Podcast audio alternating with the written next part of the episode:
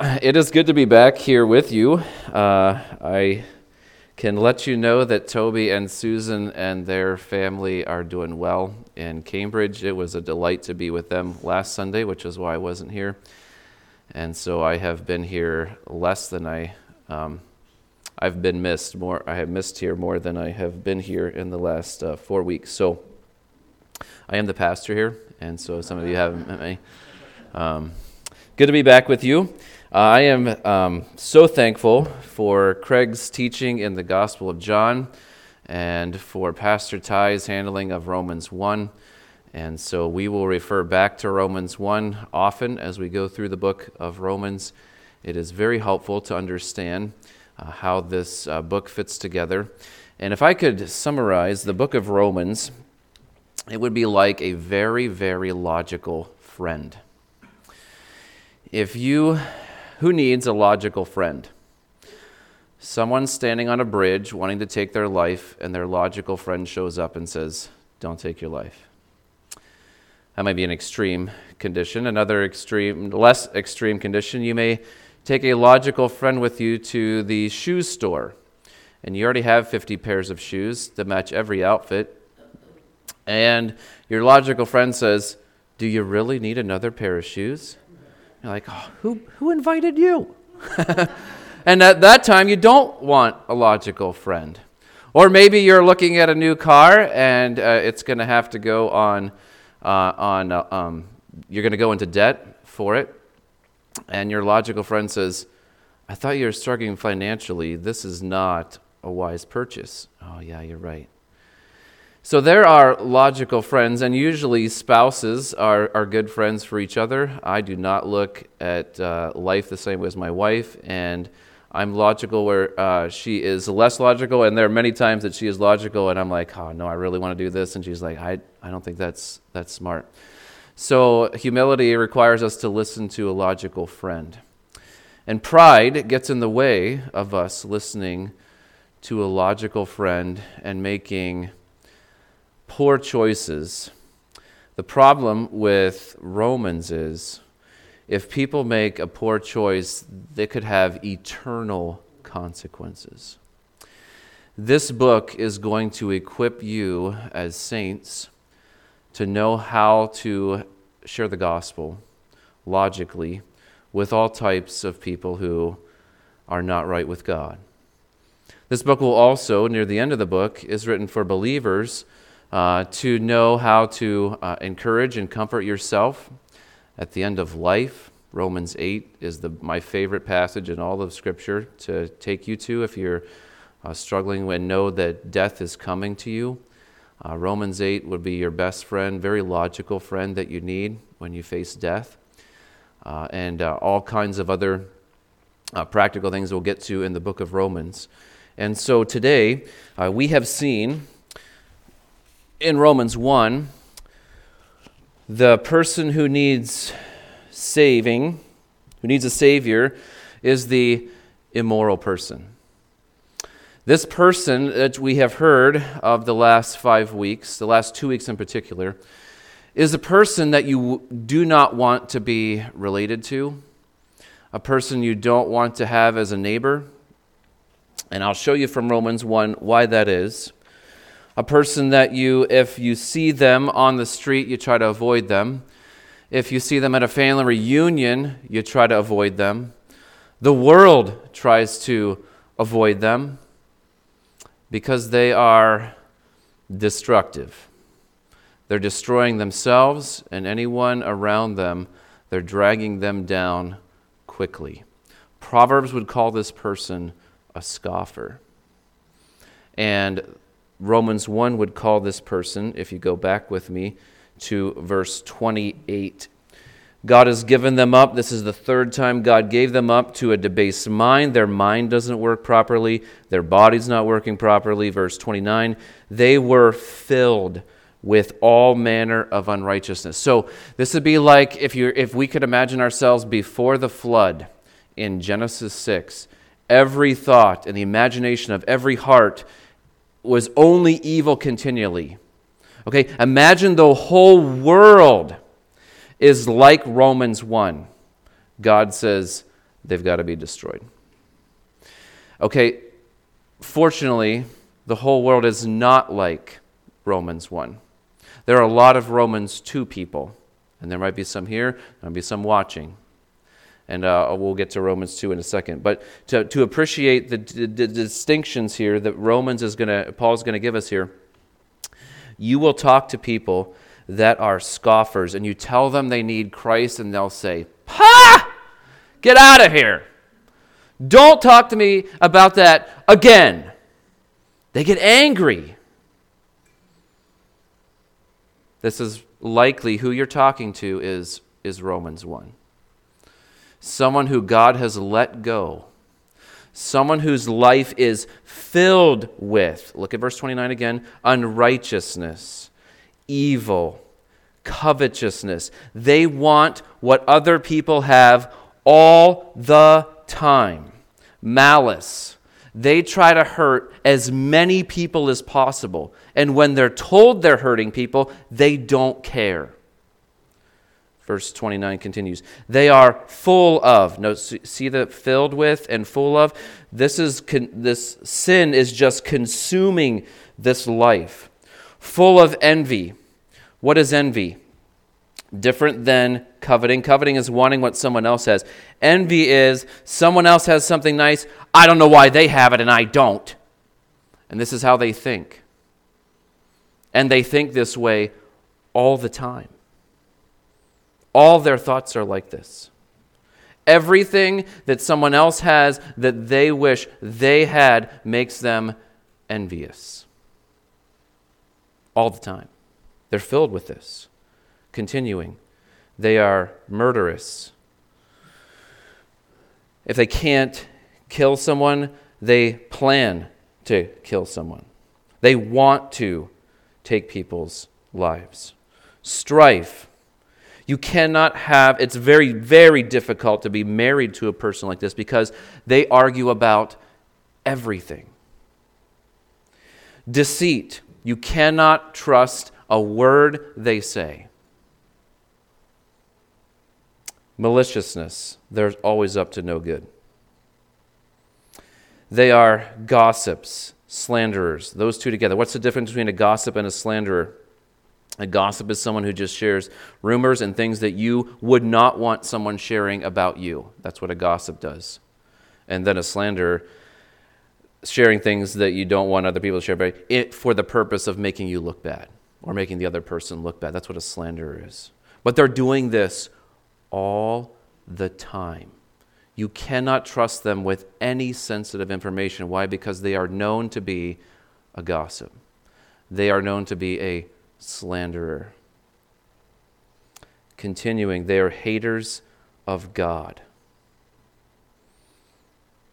They are insolent or insubordinate or violent. That word has this connotation of they are um, highly, highly reactive, and they, no one's going to tell them what to do. Haughty. They think of themselves only. We would say today narcissistic.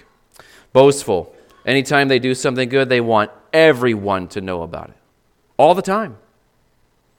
They invent evil. They are disobedient to parents. All the time.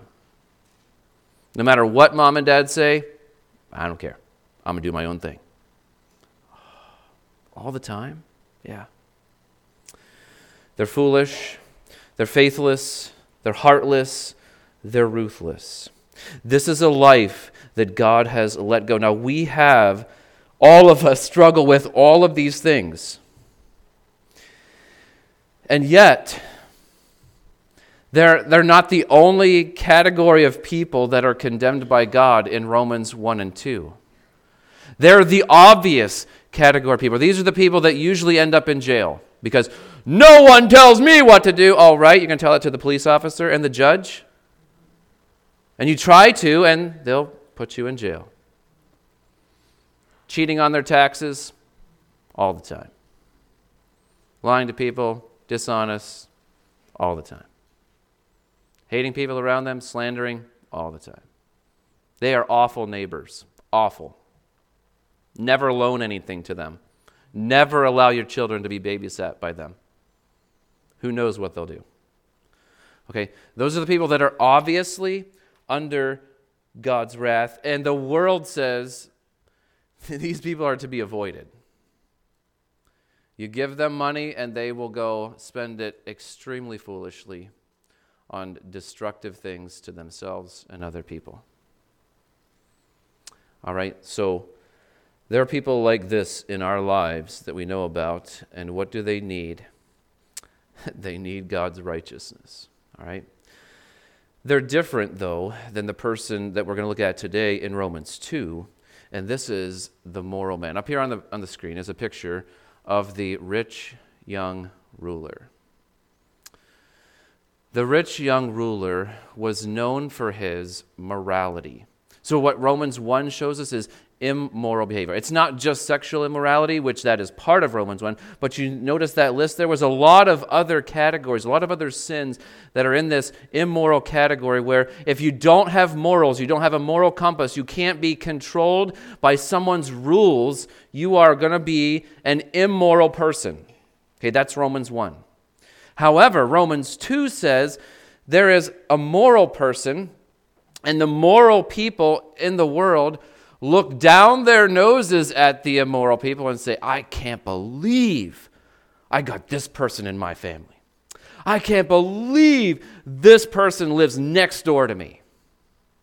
I can't believe this is my coworker. I can't trust them. I can't, I, I can't even talk to them. Every time they open their mouth is just vulgar. Blah, it's like raw sewage coming out of their mouth.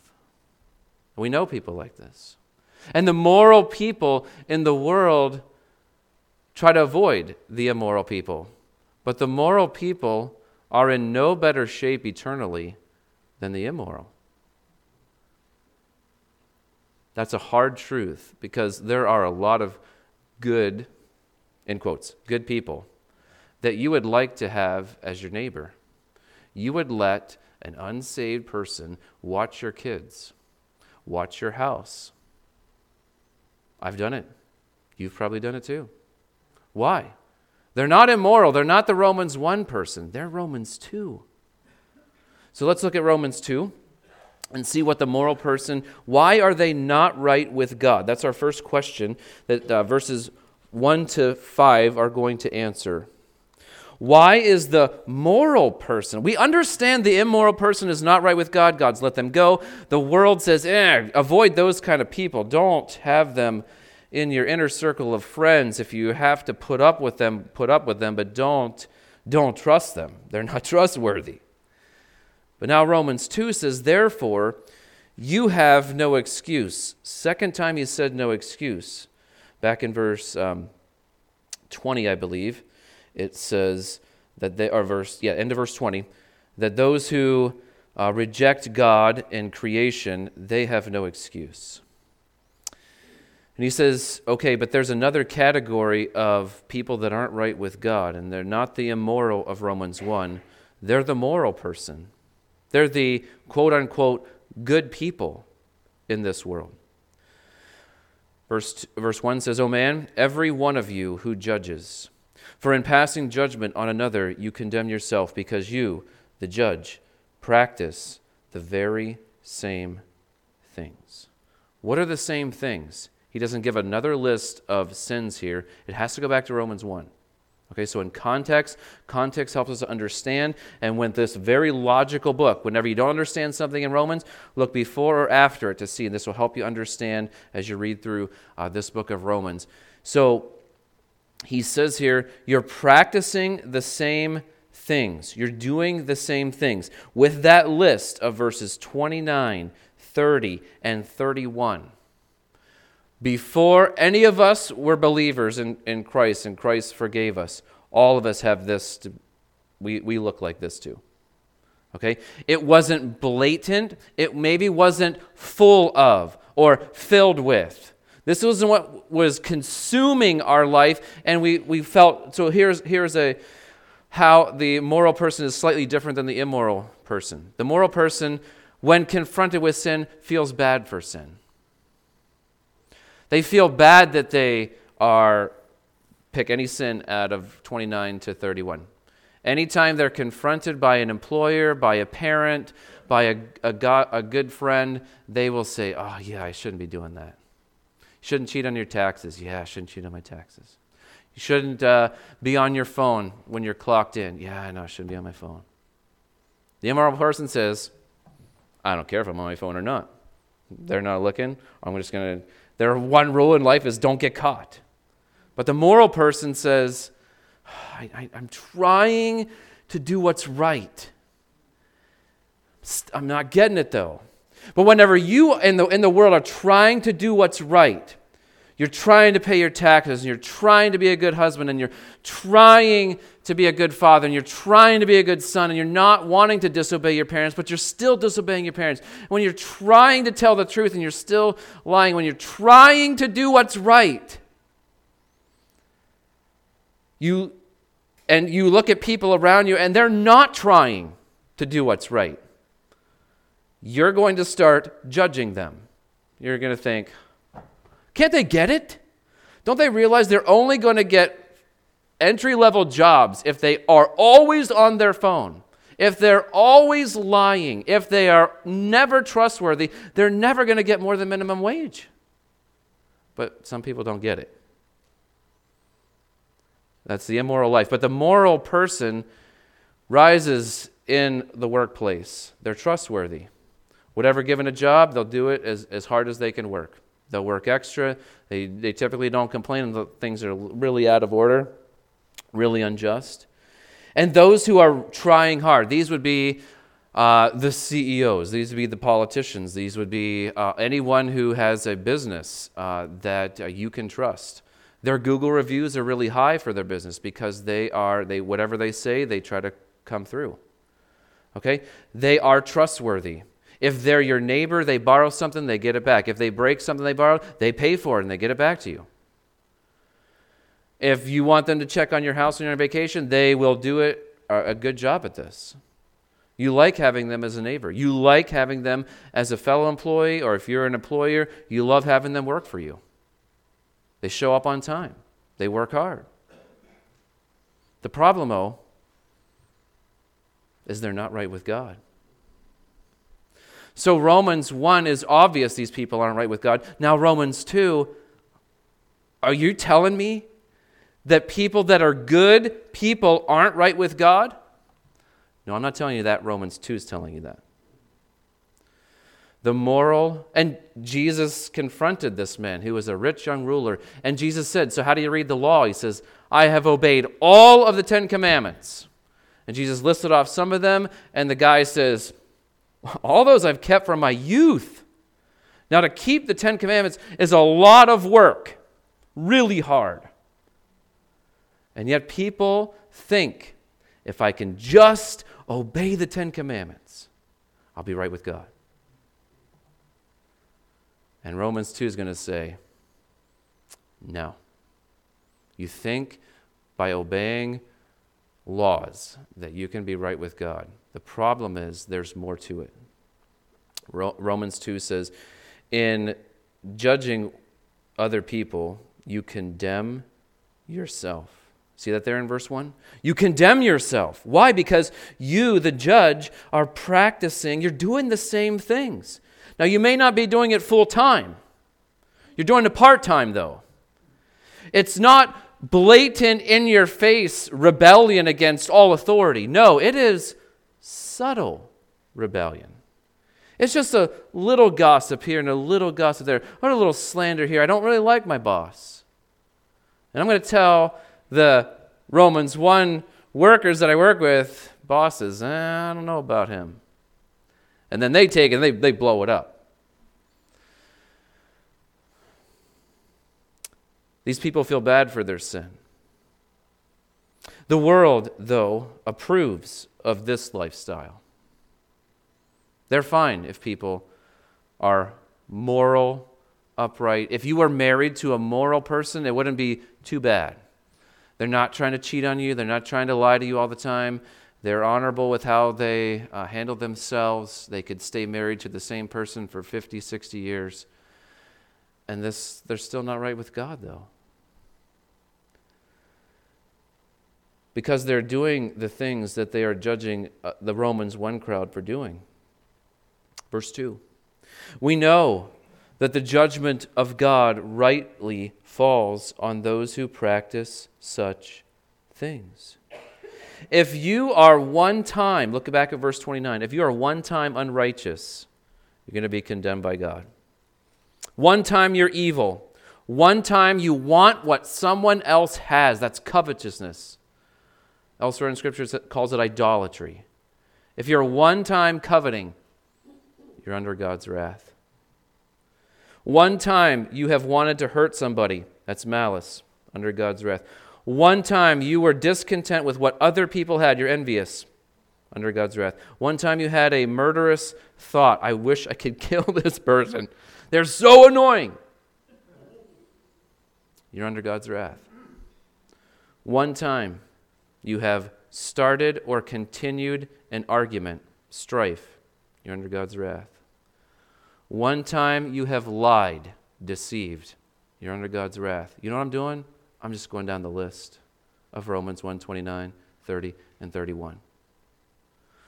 So when you and I share the gospel with a moral person, take them to Romans two, and then from Romans two, go back to Romans one like I'm doing now. Why? Because when you watch someone who thinks they're right with God, and you show them they're not right with God, it's going to be like the rich young ruler. Does he go away happy? Scripture says he goes away sorrowful.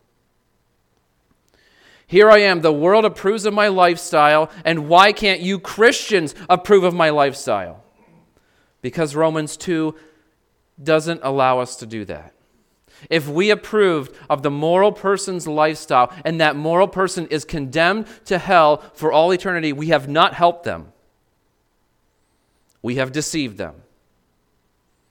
And anytime we deceive someone, it is not a help. When we deceive people, this is how we treat enemies. This is not how we treat friends that we care about. We tell them the truth. Jesus told the rich young man, the rich young ruler, the truth. The rich young ruler did not want to hear the truth, and he walked away from Jesus sorrowful.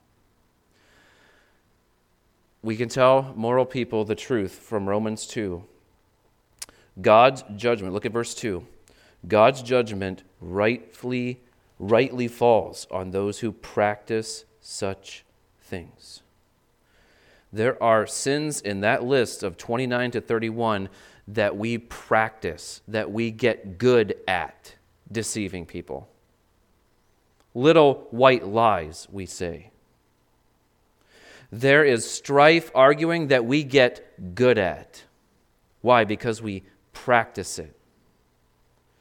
There are haughty, boastful things that we do that we get good at because we practice it. The moral are condemned. Why are the moral under God's wrath? Their judgmental thoughts and their judgmental actions. Verse three, do you suppose, O man, you who judge those who practice such things, and yet you do them yourself, that you will escape the judgment of God? And there are a lot of moral people like the rich young ruler. They're really good employees, they're really good neighbors, they're really good spouses, or they're really good grandparents or children. You like having them in your family. But when dealing with Romans two,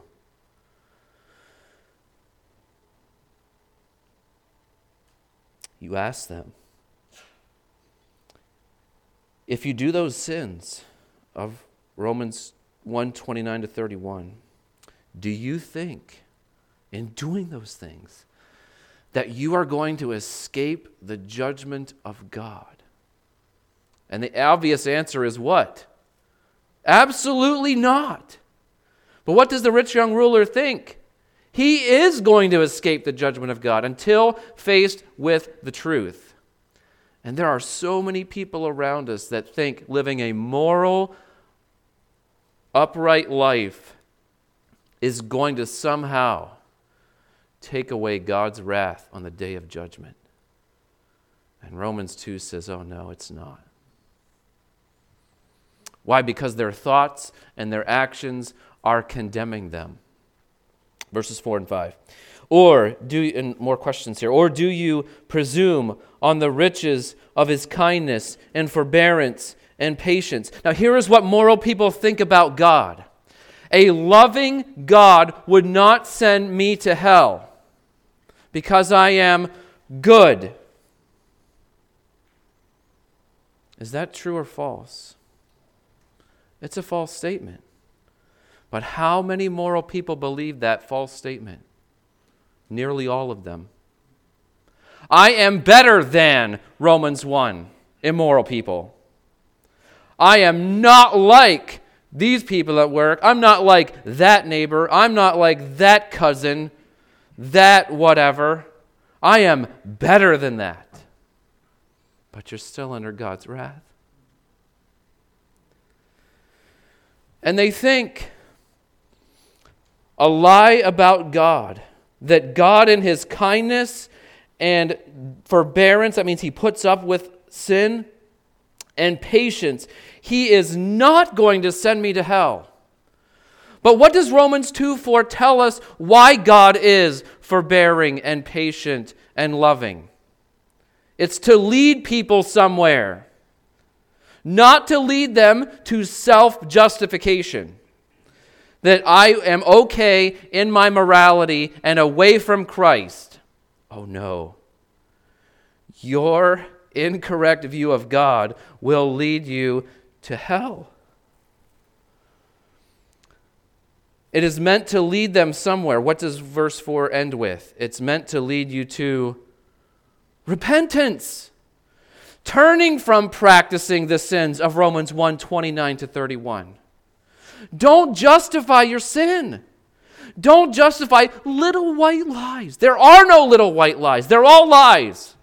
All deceit is an affront to the glory of God. And if you don't think that, Romans three is coming.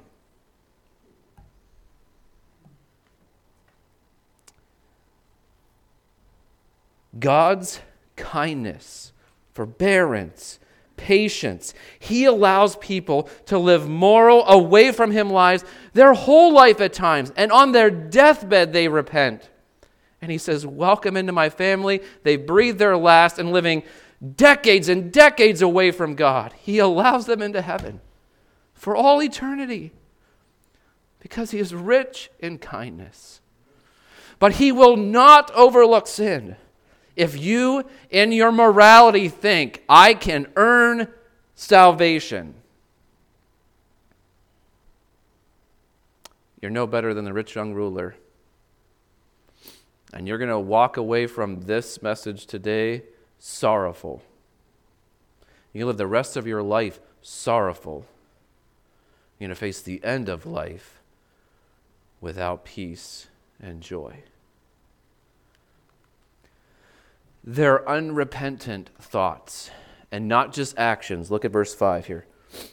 But because of your hard and impenitent, that is the word for not repentant, impenitent heart, you are storing up wrath for yourself on the day of wrath, when God's righteous judgment will be revealed.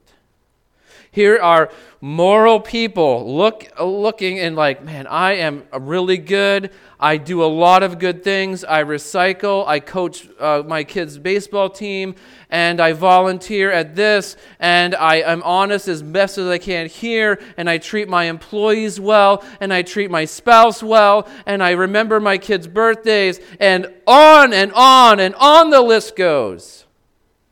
And they think by doing all those things, they will escape the judgment of God. And Romans two one to five says, you're not going to escape God's judgment. You are storing up wrath. And why are you storing up wrath? Because your heart is the same as Romans one heart. And what's causing people to, to be immoral in Romans one is a hard, unrepentant heart. And what's causing people to justify their morality and their goodness is their unrepentant, hard hearts. Unrepentant lives are fuel, fueled by a wrong view of God in verse four, and then hard hearts in verse five. Here's what's going to happen, though. If you listen to this message and others, and you don't soften your heart, you justify yourself again and again and again and again, you know what's going to happen? Your heart's getting harder every time you hear the truth and you reject it. You hear the truth and you reject it. You hear the truth and you reject it. You can go from Romans two to Romans one, where God starts letting you go too. How many times is the Holy Spirit going to have to con- convince you that you are lost and you need Jesus Christ to rescue you from your morality? You say, I don't need to be rescued from your my morality. You don't understand Romans two then. Because morality is condemning you to hell. And your unrepentant thoughts and your unrepentant heart are keeping you from humility. You get no grace from God unless you're humble.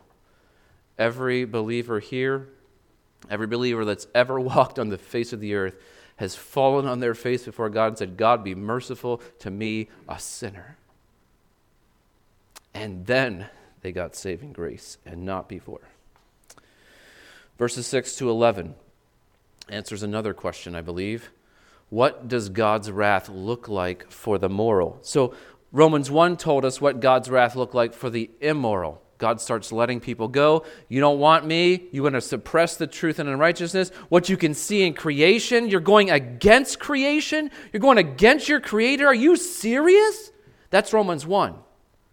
But in Romans two, and God's wrath looks like God just letting people go. Here's what, here's what God's wrath looks like for the moral person of Romans two. Look at verse six. He will render... That means he will give to each one according to his work. So you will stand before God by yourself.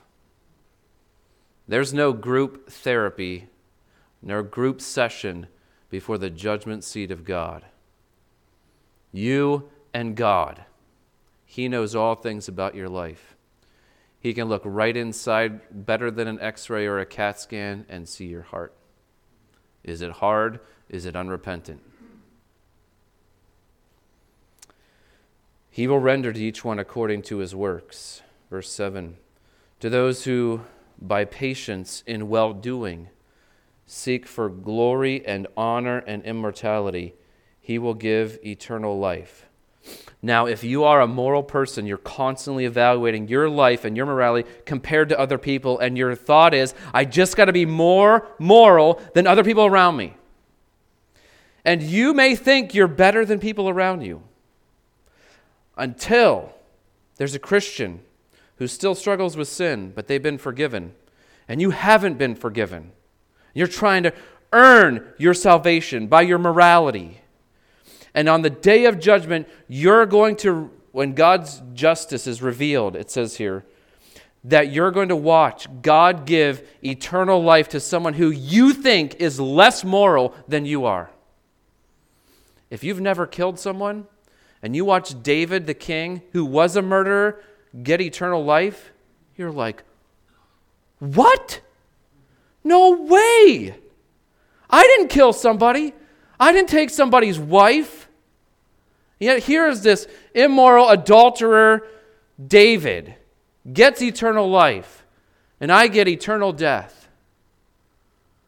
Well, your judgment scale is you being the judge. You're not the judge. It's a problem with all moral people. They think they are helping God or doing God's job. God doesn't help needing judge. God has given the judgment to the Son. We saw it again in Acts. and the Son will judge perfectly. So who is it that gets eternal life in verses six and seven? It's, it's very subtle here, because this passage is about God's wrath and not about God's uh, grace and kindness and mercy.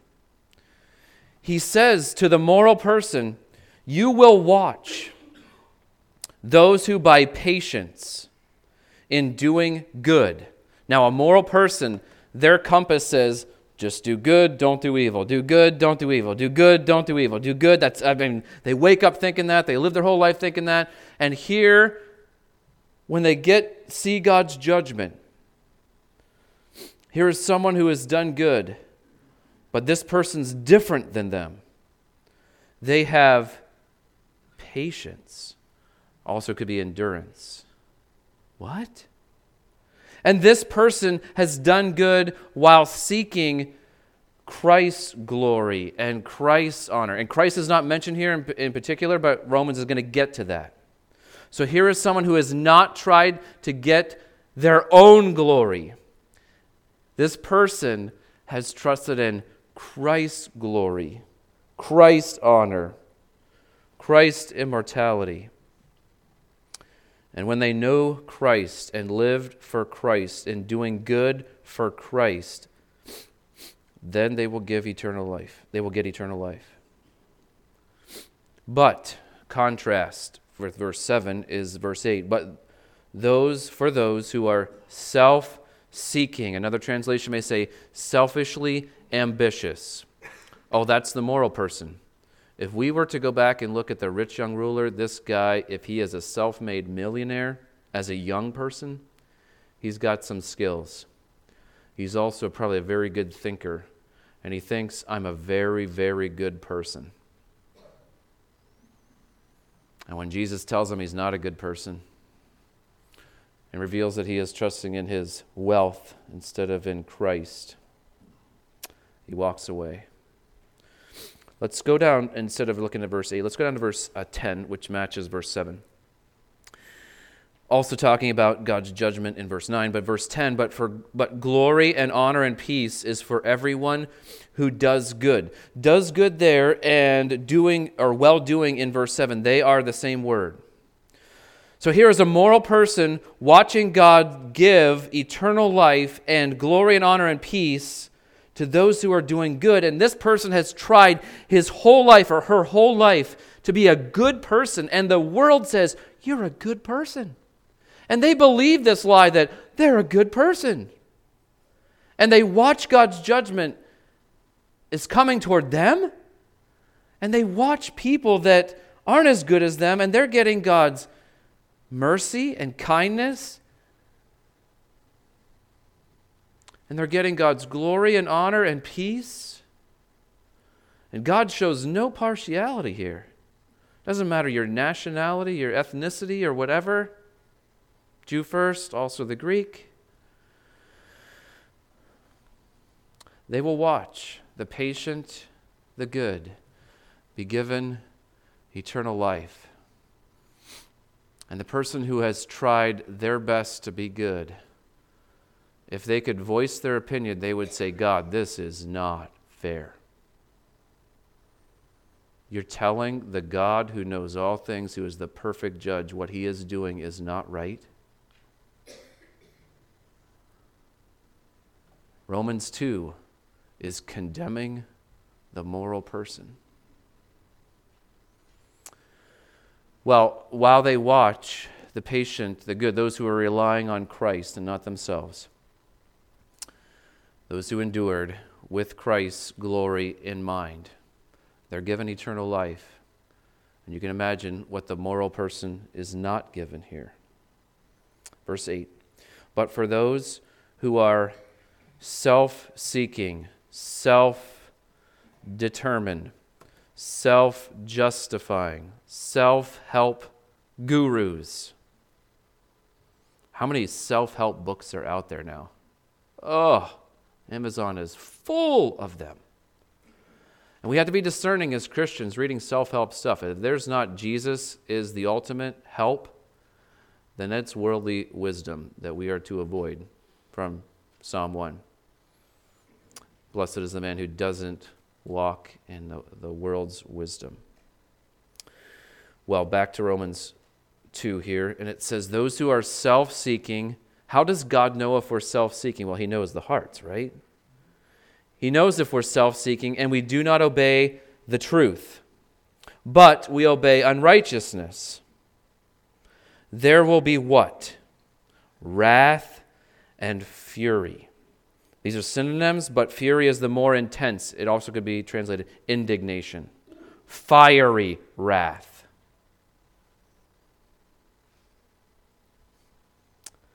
This is why we preach God's word. This is why we share God's word with those who are moral and say, you are not as good as you think. Please look at Romans one and two. I'll study it with you. I'll read it with you. Answer any questions that you have. If there's a question I don't have, I'll ask somebody else to help. And please, I don't want you to end up where Romans two ends up. They're self-seeking. They're not obeying the truth. They're not obeying Jesus' words. They're not obeying what Jesus told the rich young ruler to do. Sell all that he had and give it to the poor. And then he was really pointing his finger on what was this man was trusting in. What his idol was. It was money. It wasn't God.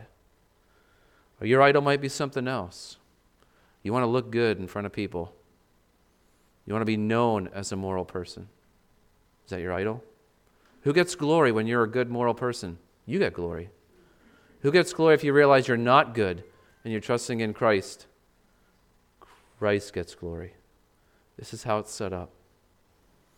God's wrath looks like for the moral person, they will watch the patient and the good be given eternal life, and then they will get, because of their disobedience in verse eight, and their obeying unrighteousness. Their life looks like dabbling in verses twenty-nine to thirty-one of Romans one.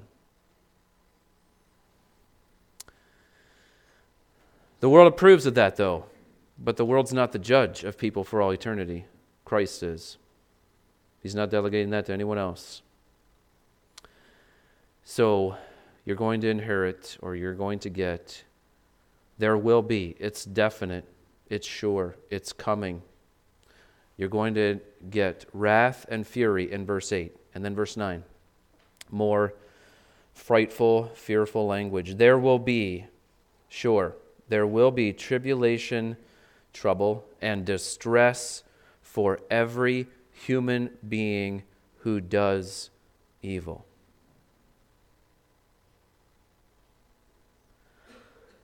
I'm not making this up, and I am trying to scare you. God's word is meant to strike fear in the heart of every single person who's trusting in their own righteousness. You ought to be scared to death. And I could say it much stronger than that, and I wish I could. If you will fear God now, you will turn from sin. If you do not fear him now, your heart's going to get harder and harder. You're going away from God. You do not want to be under his wrath, his fury. You don't want to have tribulation and distress for all eternity. This is straight from God's word. You will realize that your morality will not help you escape the righteous judge. There will be in your future wrath and fury, and you will not escape it. It is not for a hundred years or a thousand years. It is forever. Please meditate on forever. Please meditate on God's fury and wrath and tribulation and distress. And if you don't know what that exactly looks like, read Revelation six to nineteen, and that's a that's a taste of the wrath and fury of God. And you're here today and you're still breathing. Please repent.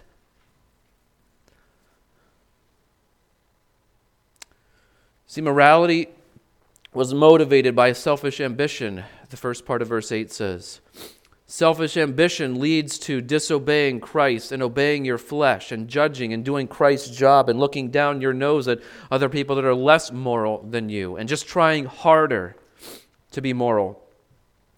And as you try harder to be moral in your flesh, it's just ending you in more and more disobedience. And as you are at disobedience, you are earning God's wrath.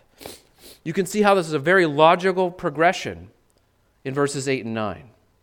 This logical progression is your friend who's talking you off of the ledge.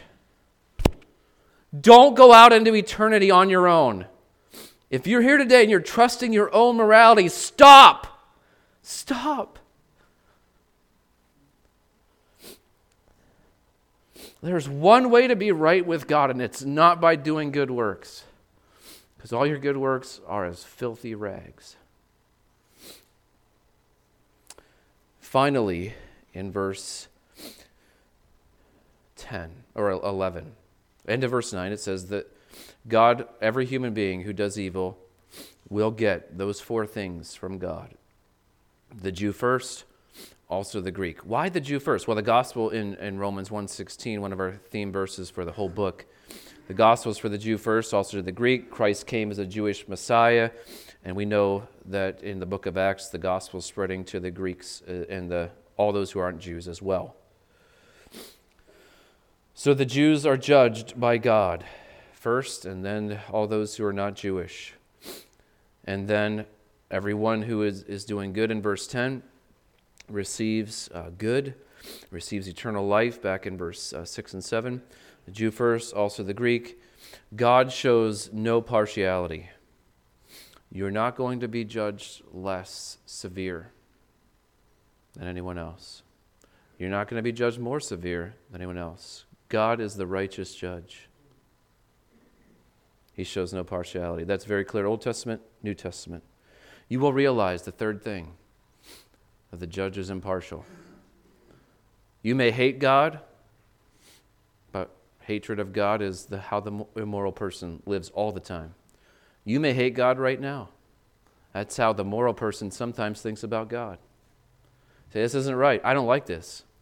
Okay, you don't get to write the Bible. I didn't write the Bible.